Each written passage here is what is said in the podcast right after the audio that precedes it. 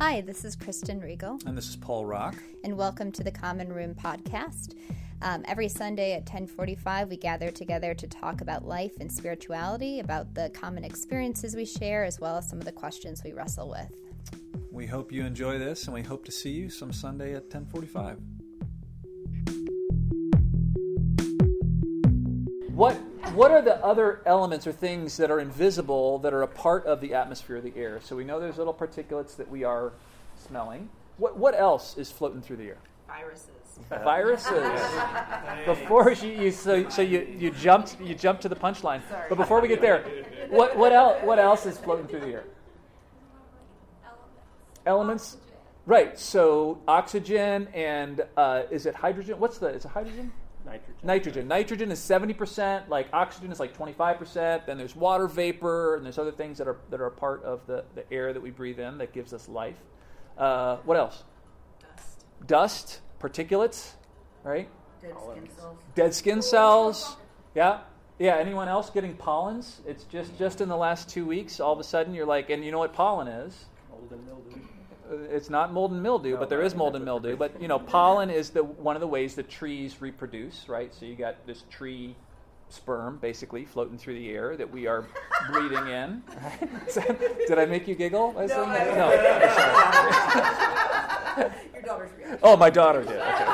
Let's see how awkward that is. Yeah. um, and then, in, and as we as we breathe in oxygen, we are breathing in.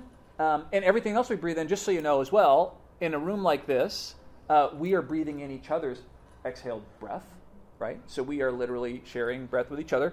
Um, and we are breathing in the oxygen that we're getting is coming from uh, the plants and the algae that as they breathe, right, take in carbon dioxide and other things and expel through various things, uh, ways, um, oxygen into the air. And so it's this incredible symbiotic relationship that we have with creation all the time that we don't think about, that's just invisible.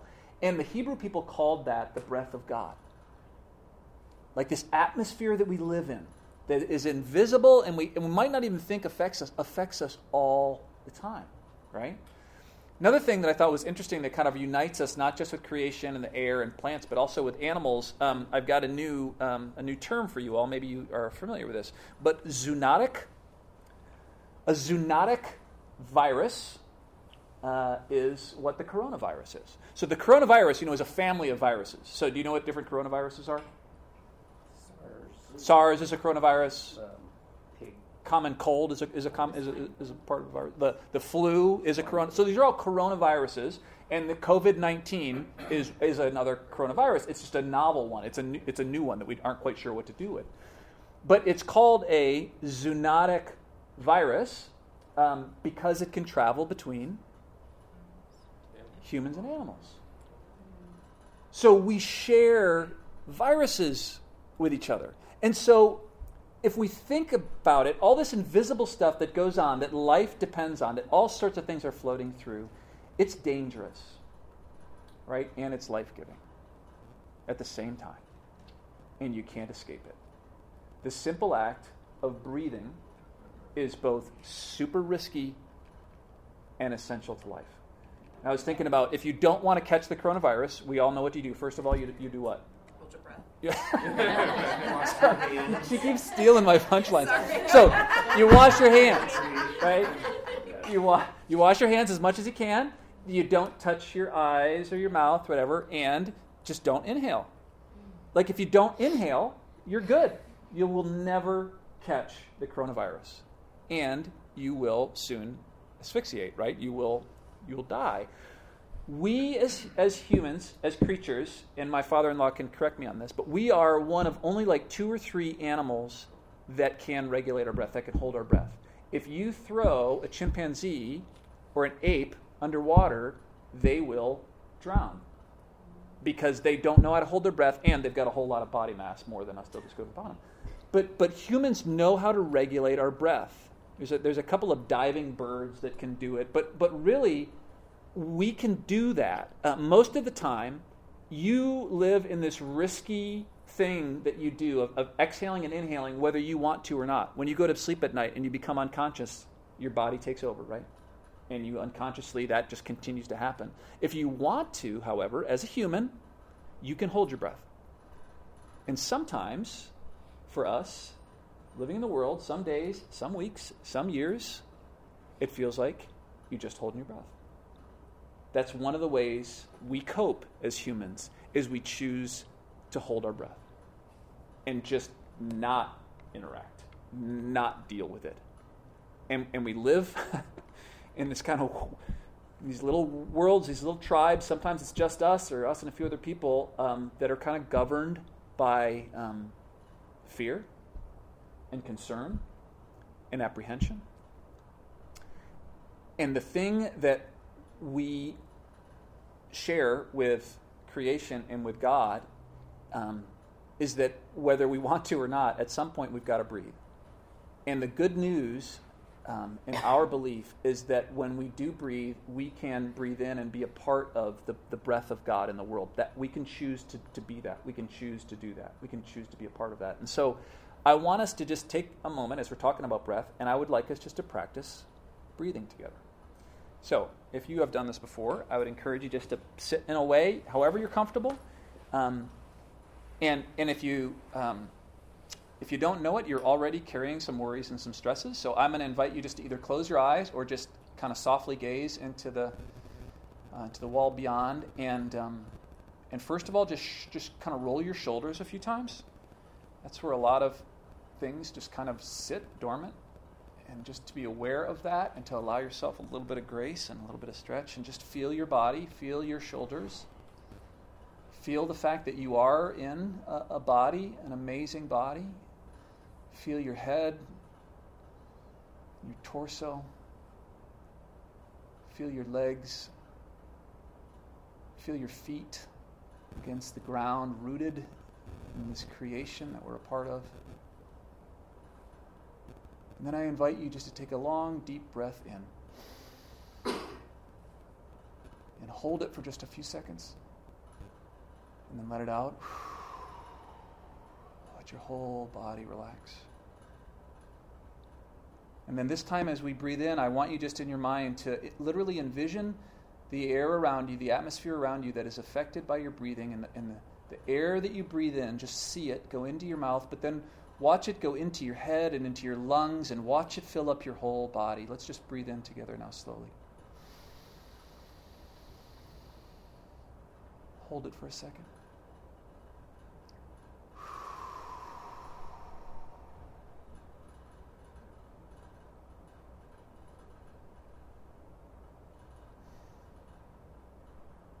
Doesn't it feel good just to breathe? It is a beautiful and grounding, elemental part of who we are. And it's natural and it's unconscious, but it's also dangerous. It's a dangerous thing to breathe. It's a dangerous thing to, to, to be a part of the world. It's a dangerous thing. Before you even choose to get up in the morning and put your feet on the floor and engage in a life that's filled with gravity and with other people and with food and with moving cars and all the risks that we take in life, before you even do that, your body is already breathing. You're living in this risky realm, this biosphere, where your well-being depends on the well-being of other people. Whether you're caring for yourself, that affects me. Whether I'm caring for myself, that affects you. Whether I'm caring for myself and caring about the world affects the world and affects this mysterious, invisible space around us. And however healthy or unhealthy the air and the spirit is around me or the ground is, that affects me, right? We are trapped in this collaborative game of life that is risky and dangerous, but it's also life-giving and inspiring and empowering. It is this magical both and that we get to be a part of, and we get to share it together, which I think is pretty amazing. Um, the the the thing that um, uh, has um, kind of been on my mind as I've been thinking about this whole idea of of, of breathing and living and life is uh, is as we're we're kind of going through this Lenten season and working up to Easter, um, there's a um, there's a passage in John John's Gospel, John chapter twenty, and, and John, the fourth, Matthew, Mark, Luke, and John, John wrote the gospel, wrote the last gospel. So the gospel that he wrote was probably about forty years after the Gospel of Mark was written. So John was the one who got to kind of sit in this new Christian identity for a while, Jewish Christian thing that was happening. And his writing was was the last, one of the last writings. And and so his, what we call his Christology, his understanding of creation, took some time, kind of evolved a little bit more. So it's it's really interesting when you read John's stuff. And, and in the beginning of John's gospel, he starts off his gospel the exact same way. You, what, what you can know about John is he was Jewish, and he was also a big fan of the book of Genesis. So that book was around when he was there, and he had read it as a boy, probably had chunks of it memorized. And he, uh, like in his gospel, like started to rewrite Genesis. So, you guys remember how Genesis chapter one, if anybody of you have read the Bible, Genesis chapter one, do you know how it starts, the first few words? In the beginning. In the beginning, God created, right? In the beginning, God created. The Gospel of John, the first chapter, starts in the beginning. In the beginning. So he's rewriting, just explicitly, I'm just I'm rewriting the whole creation right here. In the beginning, he says, was the Word. And the Word was with God, and the Word was God. And life came into being through the Word. And so John takes this kind of uh, Greek and Hebrew understanding of the Word and personifies it in Christ, because he says, and then the Word became flesh and dwelt among us. It's like John takes this kind of God floating above and creating earth, and John just right says that the Word became flesh and dwelt, you know, pitched its tent among us, and God was incarnated. God became part of who we were. And then in um, later on, and there's other references to Genesis throughout John's Gospel, but then in chapter twenty is the part where, um, in, if you guys know the story of, of Jesus' life, at, at the end of his three-year ministry, um, Jesus was a pretty good guy. He was he was kind of radical. He, he wasn't afraid to kind of speak the truth to power. And as a result of that, the powerful religious people as well as powerful uh, governmental officials had kind of had enough of him. And at, at his time of need, as Jesus was preaching love and to love one another, his disciples betrayed him, his best friends betrayed him, and left him. Uh, and he was arrested, unjustly arrested, unjustly accused. So it's always interesting to think about how we, um, how we as a Christian, European, American, white nation have got this wonderful white Jesus who is the basis of who we are, you know, and it's kind of, we've built our nation state. We are one people under God, right, in America. Jesus was a brown-skinned man, uh, Palestinian man, living at a time when a foreign European empire was over his part of the world, and he was unjustly accused and arrested and tortured and finally led away as an innocent man and uh, and nailed to a tree and was executed by the religious leaders in the state. That's our God. And John says in, in chapter twenty, when Jesus, um, or um, prior to chapter twenty, when, when he kind of explains the, the um, crucifixion of Christ, talks about how Jesus then was put into the ground. Interesting creation analogy, right? And he stayed in the ground. Anybody know how many days? Right? Three days, just kind of long enough to for a quick germination. And then he comes up out of the ground. What, what image is that? Do you, do you remember where he came up out of the ground? In a garden. That's where the disciples and Mary, that's where they found him, in a garden. Jesus comes up out of the ground, the resurrected Christ. And what and what we understand in this understanding of the gospel is that Jesus, God, right? Jesus was God. It's kind of like John is saying, all right, it's time for creation volume two. So then God comes to earth. God is this person. He's got skin. He's got all, you know, everything, and deals with all this stuff, breathing in the atmosphere, interacting with people.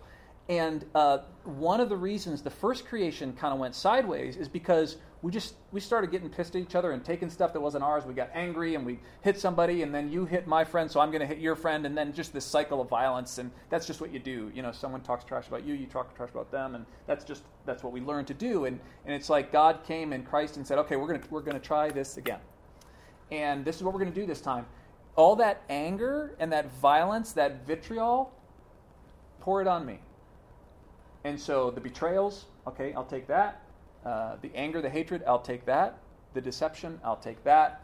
The trash talk, I'll take that. The violence, the unjust, uh, the, the oppression, um, the inequity, I'll take that. The torture, sure, I'll take that as well. And it's as if God inhaled all the goodness of creation, but also all the shit. All the stuff that we can do, all the nasty stuff, the worst angels of our nature. God just said, okay. God inhaled it all, and rather than exhale with retribution, anger, I'm going to get you, this is what you deserve, because probably we do. Instead, God exhaled the most powerful force in the world, which was forgiveness. And the cycle of violence and retribution and anger ended. And he said, this is the new creation. I am remaking the world, and it's based in love and forgiveness. That's the soil of the new creation. And then John says that Jesus went, this resurrected Christ, after he came up out of the ground, he went and he found his disciples. And you know where his disciples were? Hiding. They're hiding. Why? Because they were scared. They stayed inside because they were afraid what was going to happen to them if they left. And there was good reason, good reason to fear. They, they, it was prudent. But Jesus found his way right into the midst of them, and I got to read it to you. This is what it says. Jesus found found them in their in their room, and it says, uh, the disciples were behind closed doors because they were afraid of the Jewish authorities.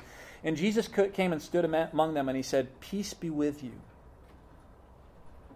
Like, just breathe. Just peace be with you. And after he said this, he showed them his hands and his side. It's me. Remember, your your buddy who you betrayed? I got crucified. It's me. And when his disciples saw that it was the Lord, they were filled with joy. Isn't that great? So their fear all of a sudden gets transformed into, into joy. What a great composting thing. Like, just take this fear, throw it here. I'll give you joy back. And Jesus said, "Peace be with you. As the Father sent me, so now I am sending you." Right? So you're not just going to sit in this joy and peace. This is how it works. And then it says he breathed on them. And the Greek word that is used there is actually, it, it can be translated, he breathed into them, the same way you breathe into a flute. Jesus breathed on them, breathed into them. I mean, kind of a little bit gross, a little bit inappropriate, literally like breathed into them, breathed onto them, and said, "Receive the Holy Spirit. Now, if you forgive anyone's sins, they are forgiven. And if you don't forgive them, they aren't forgiven." That's power we're given. And basically, we become the first fruits of the new creation. This creation that's going to remake the world. It's going to help to fix the wrongs of the world through forgiveness and love and reconciliation. That's powerful, powerful stuff. The, the one of the things that we um, talk about in my family is uh, is the need to... Um, You know, like basically, it's okay to be selfish. It's okay to take care of yourself. And, and one of the one of the mantras is you, you you have to breathe in before you can breathe out. Kind of like how you got to take the the an oxygen mask first before you you know put it on somebody else. So we've got to take time to breathe in, take care of yourself, eat enough, get enough sleep, do whatever you know. Take care of yourself, love yourself, so that you can then breathe out and love others, empower others, encourage others, forgive others, do all those things that we really the best parts of ourselves. But if you don't breathe in first, you do that pretty poorly. Or if you all you do is breathe out, you get kind of bitter, right? And you get a little bit judgy. Uh, so make sure you breathe in. That's really important to breathe in. But then you've also got to breathe out. Um, there's a, a, a part of the part of the, the world that's important to my family, um, and I'm almost done talking. Uh, and I'm gonna I'm gonna tell a story on my wife here. Um, we uh, go to California on a regular basis because well, Stacy went to school there, um, and then Stacy and I, after we lived in Europe for a few years, we went to uh, Southern California, um, where we both we ended up having three babies there, and we both got our graduate degrees, and it was an intense ten years. Um, but uh, we would get to the you know get to the ocean whenever we could, and especially Stacy, and so. Um, Then after, ever since then, we've lived in other places, we get back to California fairly regularly, and every time we go to California, we know that we've got to make a pilgrimage, and Stacy has got to get to the ocean. Like, literally has got to get... I'm going to cry. I'm going to cry. It's contagious. It's contagious. So, but has to literally get there and, like, look at the water, And if you've ever been to the ocean, especially the West Coast, there's always, always a breeze coming off the ocean. Like, and it's, you know, a little bit chilly, and it's a little bit salty. So some of us aren't huge fans of standing there all that time. She can literally stand there, and she'll get lost, and she will be there for hours. I'm not kidding. Like, sitting or standing for hours. And I've learned that, like, I would just have to kind of take the kids someplace else because, like, Stacy's doing this thing. And uh, and I remember uh, asking her after all, I was like, like, what's the deal? And uh, she said, well, you know, like in our family, we talk about breathing in and breathing out.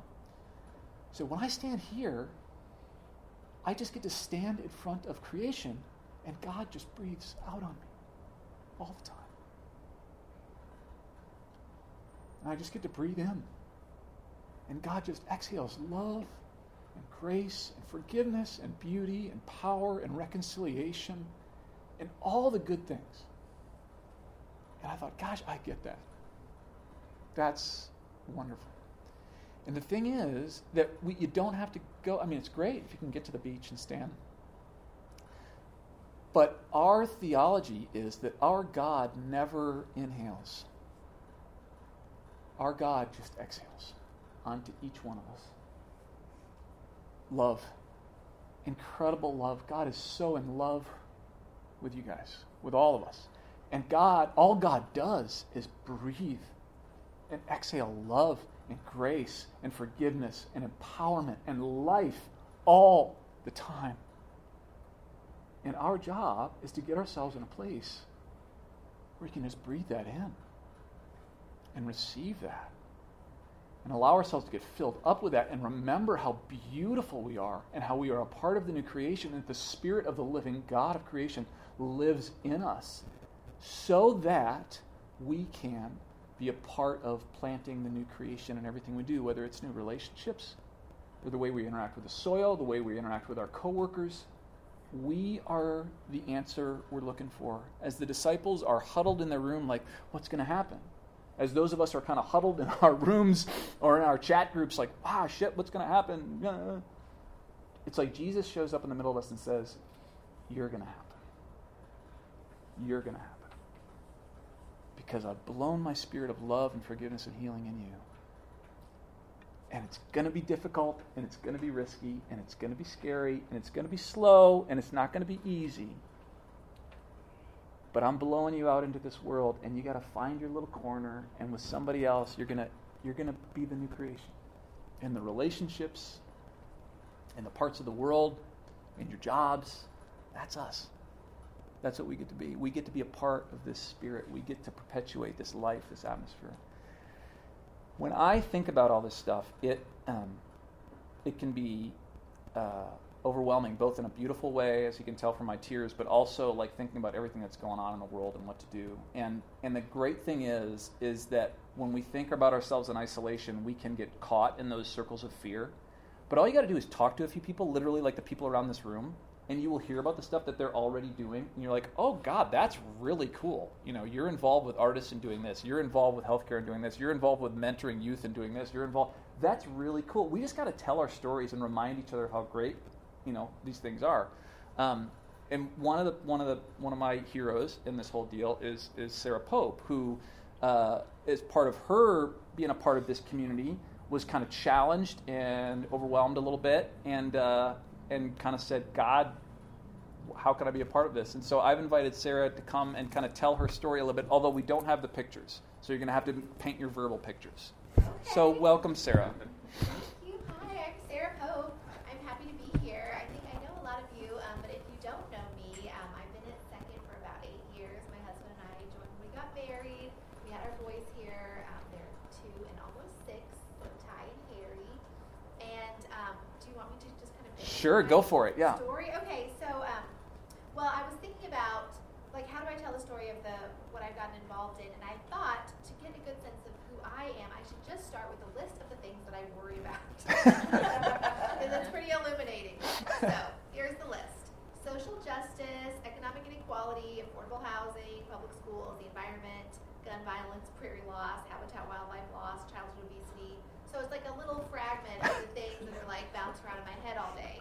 And so when I was thinking about what I would share, um, about this project I've got involved in, it kind of goes back to this like big insecurity I felt, and um, when I was going to have a baby for the first time, you know, thinking like I had a lot of doubt and uncertainty and just like sheer terror. And then I had this thought that, you know, the, the baby would be the answer to like, you know, what what I need to know and how to build my life forward, and, and that's going to be the scaffolding. And um, and there was something about, you know, having that baby and being like, oh, this is way too big of a burden to put on the tiny baby's shoulders. Like, this is not his problem.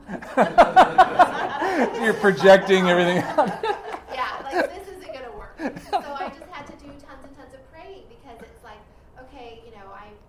Like I, I need to be an instrument of some sort of peace, but you know, I, I don't know even what to do, and I've got all these huge worries, and they're systemic, you know, um, where, where do you even start? And so just tons and tons of praying, and it was like, Sarah, you know, plant something, just huh. do plant something somewhere. And I was emailing with Nick Pickrell about it, because I'm like, I don't, I don't know what this means. Like, what am I supposed to do? He said, um, have you ever heard of guerrilla gardening? And that's where you like plop down on just a vacant lot somewhere and you just start gardening. And I, I thought that's a cool idea, but I don't want to get fined for trespassing.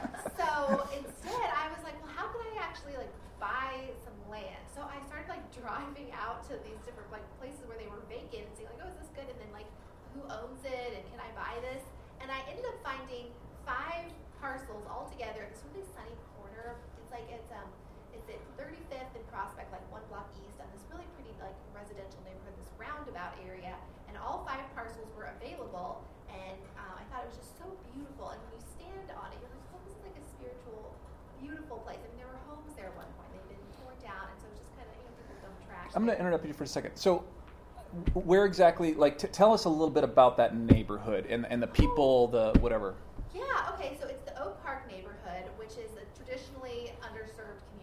Right, so we're east of Truce, which is the historically a racial dividing line. So we're further east of that to Prospect, where you have, you know, there's an intersection of thirty-fifth and Prospect, liquor store, liquor store, gas station that doesn't operate anymore. So you see a lot of blight there, and yeah. It's unfortunate because this used to be a really strong neighborhood, and yeah. You've just seen divestment over time yeah. from various systemic.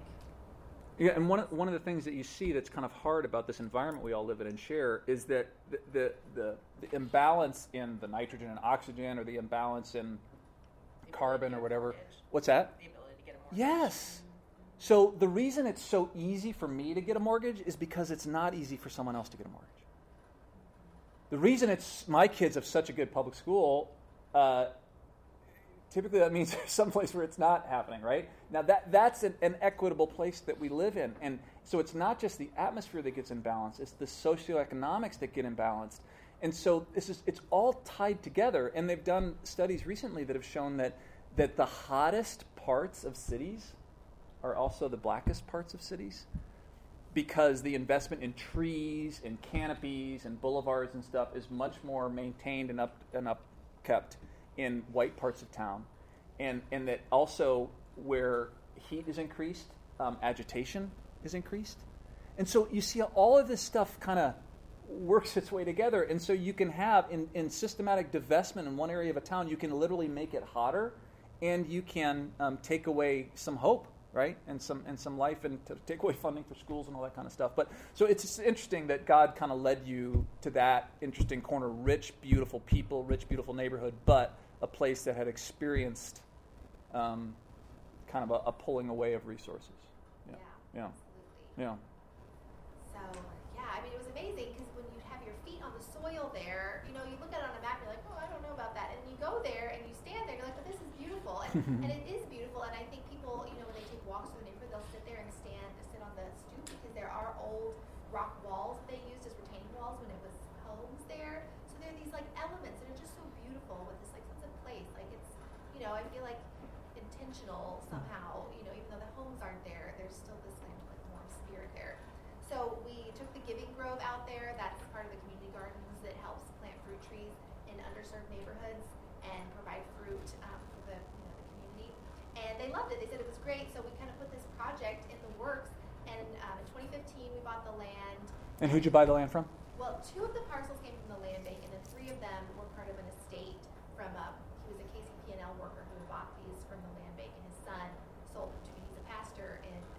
I love the project. He said, I'm glad you're just doing something with them, because they've just been sitting there, and, you know, um, if you have properties in the land bank, no one's paying the taxes on those because the city owns them. So that's something that is, you know, takes away from the public schools, because there's just one less, hmm. you know, parcel that's paying in. So, um, so we took those over, and then we started getting involved in the neighborhood association, because we do have a really robust neighborhood association. We get together once a month, and we talk about just everything that's going on. And as Ty, my older boy, has got older, I take him with me to these meetings. So mm-hmm. he's investing too. He's taking his time there. How many other uh, uh, white families are, are a part of that neighborhood? I would say a handful. Okay. There's probably about three that come regularly to uh-huh. the meetings. Yeah. But you see, like, a lot of older people too. Yeah. You know, this is their neighborhood. They've grown up there, and yeah. they are, you know, they are fighting. They want this to yeah. know, really be a strong place to live and raise your family. So it's it's amazing. You know, like, to sort of tack myself on to, you know, the work they've been doing for decades. Yeah. Yeah. And be there with them. But uh, I really love that, and so I think it's really good for Ty too to kind of hear their stories. Um, so we got involved with that, and then in twenty seventeen we planted the trees, and we had a ton of help from our second family. There were so many of us um, all there uh, putting in the trees. Ty was there too, mm-hmm. planting. And um, in the last few years, we've just been sort of monitoring them. They've been growing, and then this year we'll actually have fruit that will be produced from those trees. And my understanding um, from other people who have done this is that once the, the tree has that fruit, it just disappears. People just come and take it, and they need it, and they want it, so that's great. Mm-hmm. Somebody said, "Oh, aren't you worried about the fruit being stolen?" Well, it's not really being stolen, you know. Like, give it. Yeah. So, you know, it's being it's there for the taking. So um, we'll see how that goes, but if we need to pick it, we will, and we'll probably just find someone who wants it. But it's so pretty, and the neighbors tell me they just love that they can sit on their porch and watch it grow, because it used to be sort of a space that people would use for, like, a little trash dumping and, um, you know, things like that that really don't make people feel good to see. And so when you see trees growing, it feels like more of a positive thing. And so So then what did you do? You, some more land became available? or? Oh, well, yes. So I've been getting more involved in this Um, prairie loss issue, where we have um, these prairies that are, you know, thousands and thousands of years old, and they support a lot of the uh, insects and birds that help us, you know, pollinate our, our crops. And we've, you know, windleberry, I know that Doctor Rock is familiar with him, and he's done the unsettling of America. And the way that we've done our crops in America has been really, really hard on the soil. We are not, like, loving the earth the way we should. But in prairies, you have these plants that bring in, you know, all sorts of um, nutrients to the soil, and then they provide this oxygen. So it's really a wonderful thing. When you put in turf grass, it's just like uh, it doesn't it doesn't add anything. There's a lot of runoff. So I found five parcels about a block up and a block over from where the the orchard is, and I thought, well, let's put in some native plants here to help with stormwater runoff, and, you know, help with um, pollinator diversity and, and bird food and, and those types of things. And so I wanted to do this project, and I was talking to the neighborhood associate about it. He um, got my blessing from the president. He said it's a great idea, so I'm going through all of these um, project proposal things so I can take it to the land bank to buy these five parcels. And the land bank said, well, we're not selling parcels for gardens anymore, because they've had some problems with this. I guess people bought them and, like, not taking care of them. So I was really despairing, you know, like, well, how am I gonna how am I gonna do this project if I can't get these parcels? And what do we, you know, we have this project plan. It's gonna be so pretty. And the neighborhood association president said, like, don't worry about it, Sarah. The neighborhood can buy those parcels, and then you can plant the garden. You can, you can just do it. It's like, oh my gosh. And it was such a gift, such a blessing to be able to have that relationship where we built that trust, and, you know, we can move forward and, and keep going, really, to say, okay, we started with this orchard. We're going to keep going with the orchard, but where else can we, you know, add our, our love and, and bring people together to do something beautifying, but also hopefully make a difference for the soil and the insects and the birds that live around. And, and really, selfishly, I want those pollinators to go to my apple orchard and pollinate the trees there. You know, that's critical. I mean, there's, like, a lot of selfish motivations there, too. So, um, yeah, I mean, it just it feels really amazing, and I hope that, you know, that my children will understand, you know, over the long haul, kind of what we're involved in and why. why it's so important to just to be present and to know your neighbors and to love your neighbors. And um, maybe even initially it's outside of your comfort zone, but then you realize this is a wonderful place. I, I'm very comfortable here. Yeah. So that's kind of what the experience Thank you, Sarah. Yeah, questions. Yeah. Um, is it all apple trees, Sarah, or are there other oh, kinds of? Um, apple, a couple varieties of apple, a couple varieties of pear, and then there's a cherry tree and a jujube. Oh. What was the last one? Jujube. Jujube. They're like little berries. I think you make jelly with them. Yeah. Mm-hmm. Not really sure. The Giving Grove picked them. So, but they're really like tolerant to our climate, and they're pretty disease resistant. So, yeah, yeah, we did pick some last year. Good. You're supposed to let the roots get really strong before you let the tree yeah. create fruit. So. Are fruit tree pollinators bees, or are you looking for prairie? I mean, I'm asking. Oh, well, I think it is mostly bees. Okay. But I am a lover of all pollinators. Okay. So if like, we had like butterflies flying around, it would make me really happy. I don't know if they have much use for apples. Apple trees. So were you much of a gardener before this, or have you kind of learned this whole body of knowledge in doing this project? I think it goes back to being like a, a teenager. I used to work at a greenhouse, so and I like, sold peaches by the side of the road, and sometimes I would take flowers home and plant them. One time I grew a, a tomato in my apartment in January, and Adam thought that was really cool. So, you know, there's like always, even when I was like in a little landlocked apartment, finding ways to just try to grow stuff. Yeah. I always love that. But I am learning more, because I yeah. don't really have that big of a body of knowledge. Any other any other questions for Sarah? So, I, I just think it's amazing that um, I mean I think Sarah's amazing, but I think all of us are amazing, right? Um, one one of uh, I, I, before she um, ran for uh, the presidency, did you go, you guys know that uh, Marilyn Williamson? Did you ever read her stuff? Yeah, but one one of my favorite quotes of hers. Uh, is that she says our, our deepest fear as humans is not that we're inadequate. Our deepest fear is actually that we are powerful beyond measure. And I think it's true. But the thing is, the way we define power is like some weird, I don't know, you got to be a, something else that's not you. The fact, like Sarah is this amazing woman, but she just took this thing that she kind of liked doing and just said, God, I kind of like doing this thing. And she took a step, and then she took another step, and then and now you hear her story. You're like, oh, my God, you're amazing. And, and I think Sarah would just say, no, I'm not. I was just like an anxious, overwhelmed woman who had a kid and was like, I thought this was going to be my salvation, and no, I guess that's not fair. I shouldn't be my, I should probably do something else. And, and, and then this thing, this idea happened, and you kind of pursued it, and it, and all of a sudden you're doing this great stuff. And I just think each one of us are amazing. And each one of us have unique little particular things about our history, our past, whatever, that that all we have to do is nurture that a little bit and till that soil and just say, God, what is it, what is it that I could do? Sarah, I'm, we'll probably stick around a little bit afterwards if you want to ask her more about what she's been up to, but I just encourage you each to, to realize how amazing you are, how God has filled you, and where you're already planted, and the, and the really cool things that you can do in your unique sphere, passions, whatever, to be the new creation that this world desperately needs, and, and we can, if we want to, hold our breath. But I encourage you not to hold it for too long, because then you start to die. Or breathe on the wrong stuff. Too. Yeah, yeah. Or then you start breathing. You know, you don't. We don't. We don't need more halitosis in the world, right? You, we just. You want. You want to breathe in healthy, so you can breathe out healthy, and and uh, and be a part of this uh, reconciling, redeeming life that God intends for, for all of us, and, and it affects us it affects us all. My thought is we could would close with uh, these words: the the, uh, the the scent of the candles, and and by the way, Jimmy put a lot of work into the little daily do's, and so uh, thank you, Jimmy, for, for all that. And my guess is you don't even know it, but that scent has already kind of gotten in your clothes and gotten in your hair, and when you go to talk to someone else, they might be like, "Where were you just at a yeah Sephora or something?"